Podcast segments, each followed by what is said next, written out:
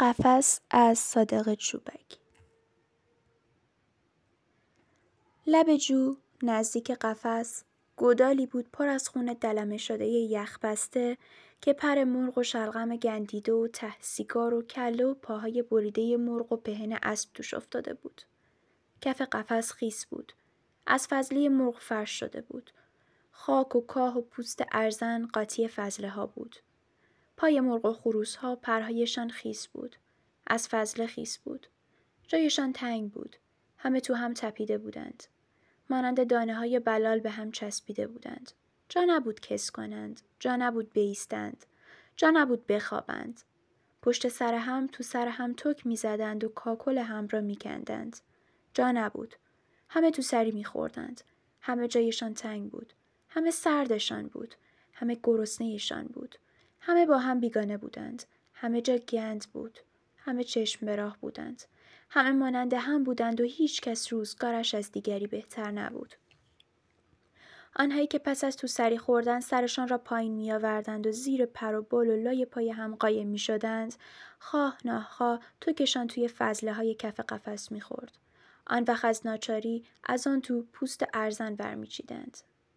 آنهایی که حتی جا نبود توکشان به فضله های ته قفس بخورد به ناچار به سیم دیواره قفس توک می‌زدند و خیره به بیرون مینگریستند اما سودی نداشت و راه فرار نبود جای زیستن هم نبود نه تای قضروفی و نه چنگال و نه قدقد خشمالود و نه زور و فشار و نه تو سر هم زدن راه فرار نمی نمود. اما سرگرمشان می کرد. دنیای بیرون به آنها بیگانه و سنگدل بود. نه خیره و دردناک نگریستن و نه زیبایی پر و بالشان به آنها کمک نمی کرد. تو هم می لولیدند و تو فضله خودشان تک می زدند و از کاسه شکسته کنار قفس آب می نوشیدند و سرهاشان را به نشان سپاس بالا می کردند و به سقف دروغ و شوخگن و مسخره قفس می نگریستند و هنجره های نرم و نازکشان را تکان می دادند. در آن که چرت می زدند همه منتظر و چشم به راه بودند. سرگشته و بی تکلیف بودند. رهایی نبود. جای زیست و گریز نبود. فرار از آن منجلاب نبود. آنها با یک محکومیت دست جمعی در سردی و بیگانگی و تنهایی و سرگشتگی و چشم براهی برای خودشان میپلکیدند.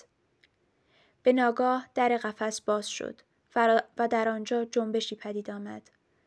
دستی سیاه سوخته و رگ درآمده و چرکین و شوم و پینه بسته تو قفس رانده شد و میان هم قفسان به کند و کاف درآمد. دست با سنگدلی و خشم و بیعتنایی در میان آن به درو افتاد, افتاد و آشوبی پدیدار کرد. هم قفسان بوی مرگالود آشنایی شنیدند و پرپر زدند و زیر پر و بال هم پنهان شدند. دست باله سرشان میچرخید و مانند آهن ربای نیرومندی آنها را چون براده ی آهن میلرزاند. دست همه جا گشت و از بیرون چشمی چون رادان آن را راهنمایی می کرد تا سرانجام بیخ بال جوجه ریغونی چسبید و آن را از آن میان بلند کرد. اما هنوز دست و جوجه ای که در آن تقله و جیک جیک می کرد و پر و بال می زد بالای سر مرغ و خروس های دیگر می چرخید و از قفس بیرون نرفته بود که دوباره آنها سرگرم چریدن در آن منجلاب و تو سری خوردن شدند. سردی و گرسنگی و سرگشتگی و بیگانگی و چشم براهی به جای خود بود. همه بیگانه و بیعتنا و بیمر به رو بر نگاه می کردند و با چنگال خودشان را می خاراندند. پای قفس در بیرون کاردی تیز و کهنه بر گلوی جوجه مالیده شد و خونش را بیرون جهاند.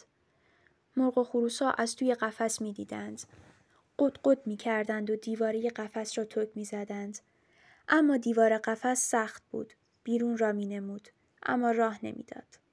آنها کنجکاو و ترسان و چشم به راه و ناتوان به جهش خون هم قفسشان که اکنون آزاد شده بود نگاه می کردند. اما چاره نبود. این بود که بود. همه خاموش بودند و گرد مرگ در قفس باشیده شده بود.